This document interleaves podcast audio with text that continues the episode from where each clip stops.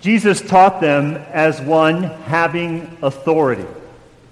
This is a central premise to Mark's gospel, a premise that both the characters in his account and the readers of it struggle to comprehend. Jesus taught them as one having authority. It sounds reasonable enough, but what on earth does that mean? Jesus has authority, okay, but authority over what? The word authority is a tricky one for us. It comes from the Latin word meaning originator and the English word meaning author.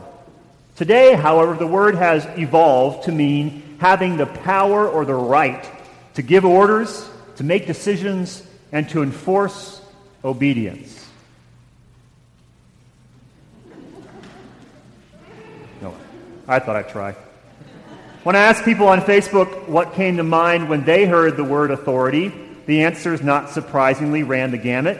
But even those who had a very negative connotation of the word authority acknowledged that to have authority, whether obtained or given, to have authority is to have power. Whether you are a classroom bully, an elected official, or the quarterback of the team, to have authority is to have power. The question is power over what? Motivational speaker and leadership educator Drew Dudley went to a little college called Mount Allison University. On his last day on campus, a young woman whom he did not know approached him to share a story about the first time they had met.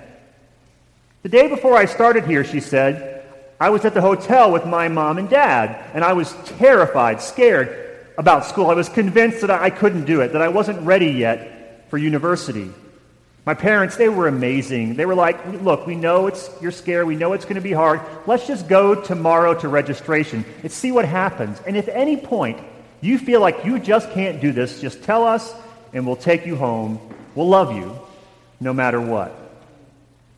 So she went on. The next day, I was in line with my parents, standing there for registration.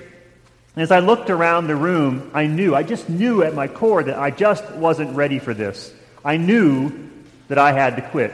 And as I turned to tell my parents this news, you, Drew, came out of the student union building wearing the stupidest hat I have ever seen in my entire life. It was awesome. And you had a big sign promoting a charity that I'd worked for years before. You also were carrying, with this hat and a sign, a bucket full of lollipops.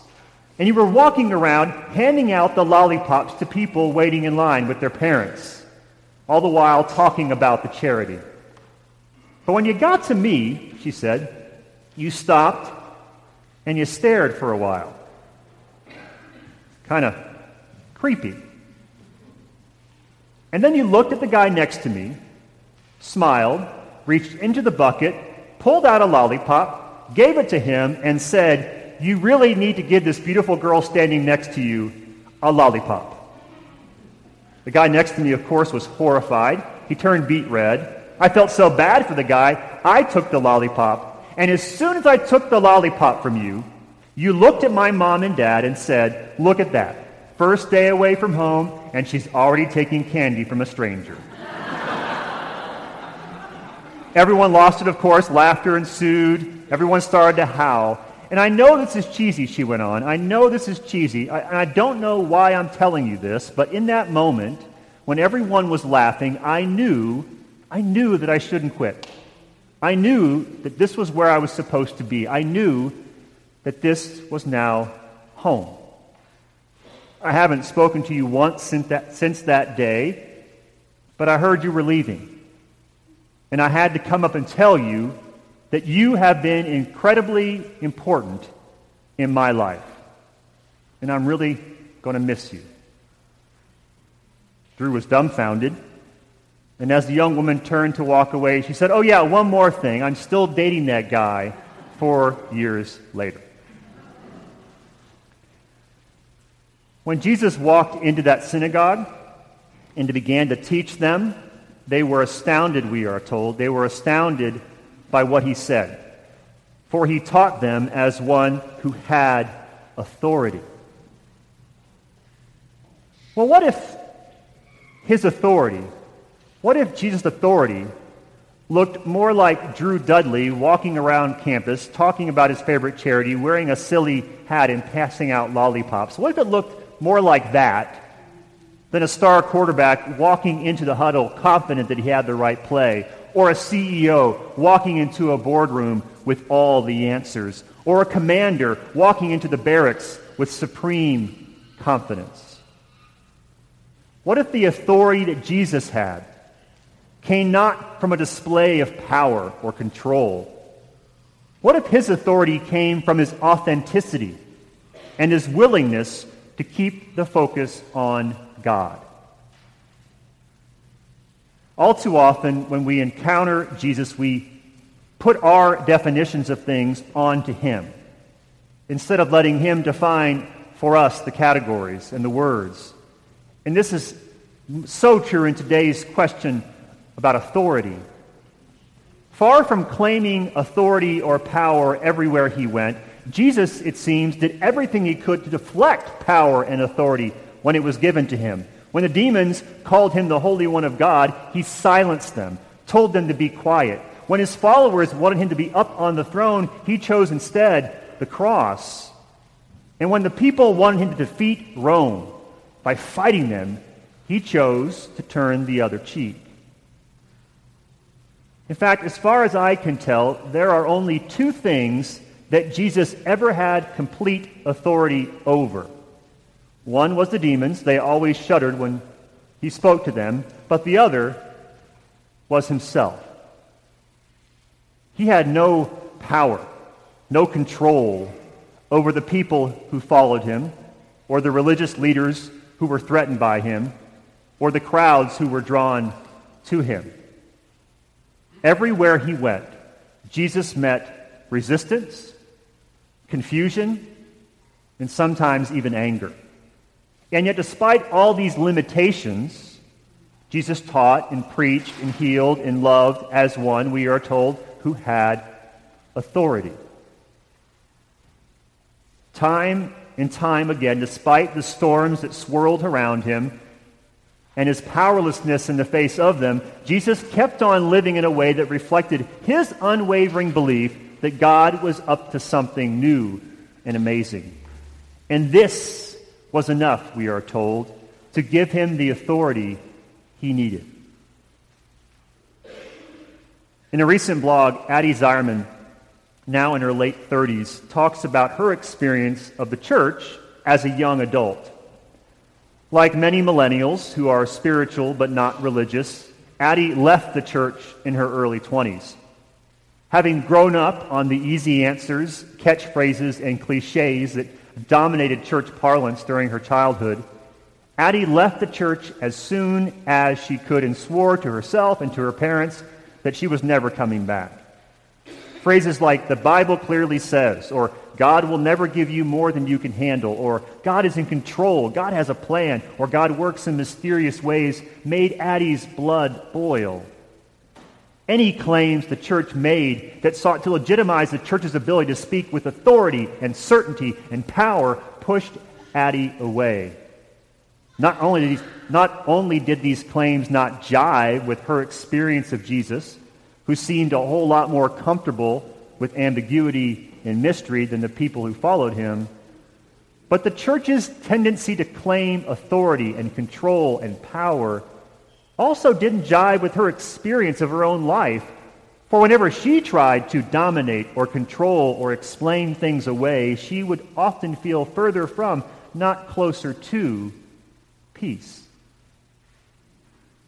Well, Despite all her frustrations with the church, Addie's back. She's back in the fold. But she's very clear. What brought her back was not what the church was saying, it's what Jesus was saying and doing.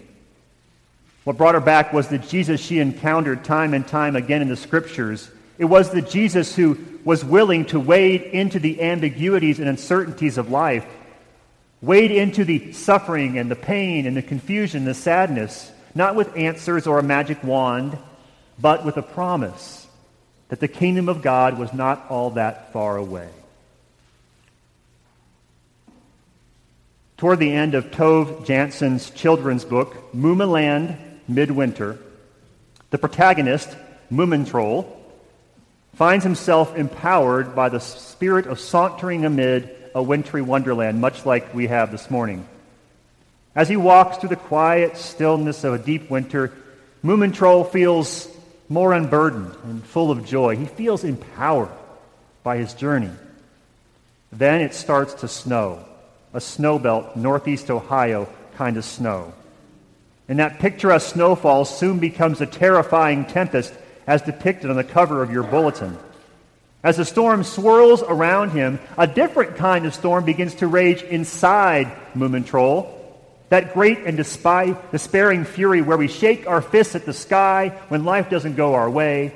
That defiant resistance where we tense up against what happens to us, taking it so very personally and refusing to surrender to the impersonal twists of life. Moomintroll became more and more convinced that the storm was a trick, that Winter had decided to play on him to show him that he couldn't hack it. And as a result, Moomintroll became very, very angry. He straightened up and tried to shout against the gale to reclaim his authority. And then, just then, when his inner fury reaches its absolute crescendo and yet proves itself utterly unhelpful, Moomintroll does something radical, something that is always our only option in the face of that which we cannot control or change.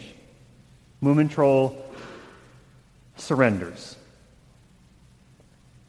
And in Jansson's story, as it is in life, this surrender, this choice to stop fighting the storm, becomes his moment of self transcendence.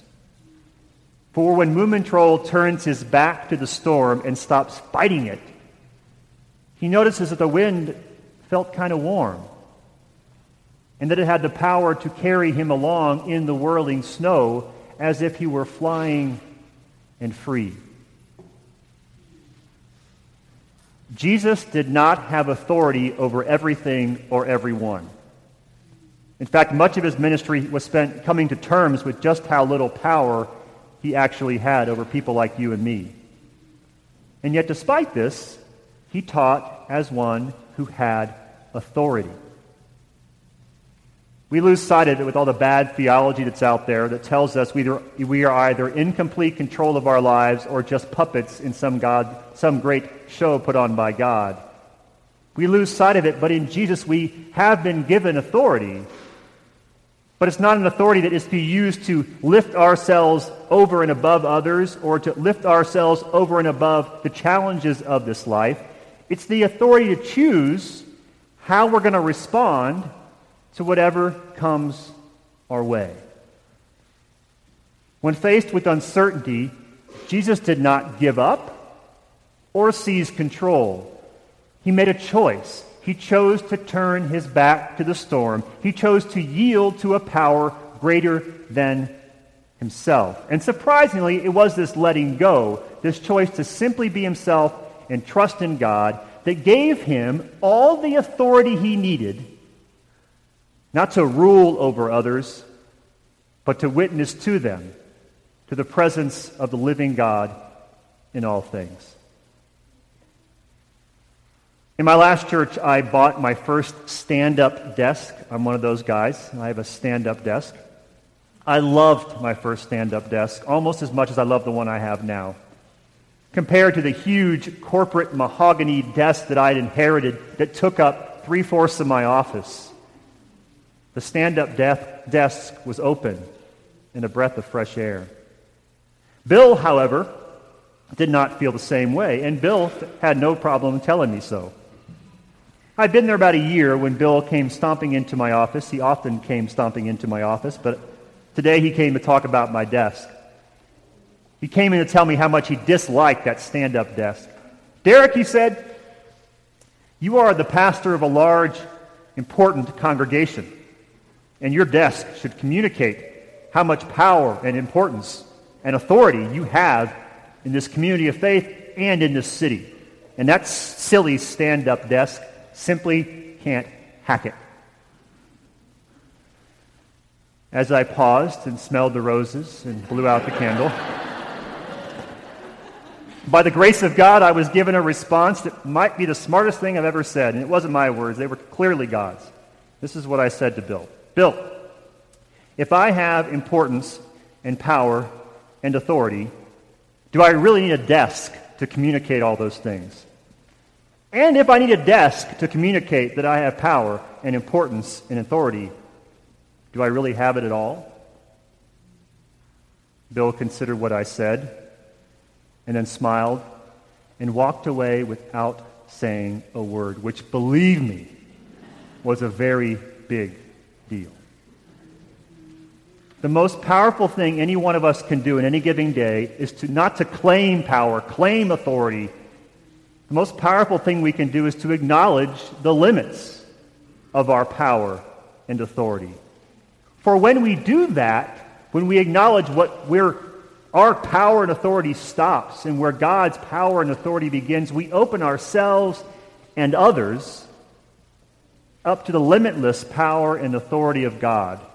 A God who loves us and who Jesus points to time and time again, teaching us that that God that you think is far away, God is right at hand. Amen.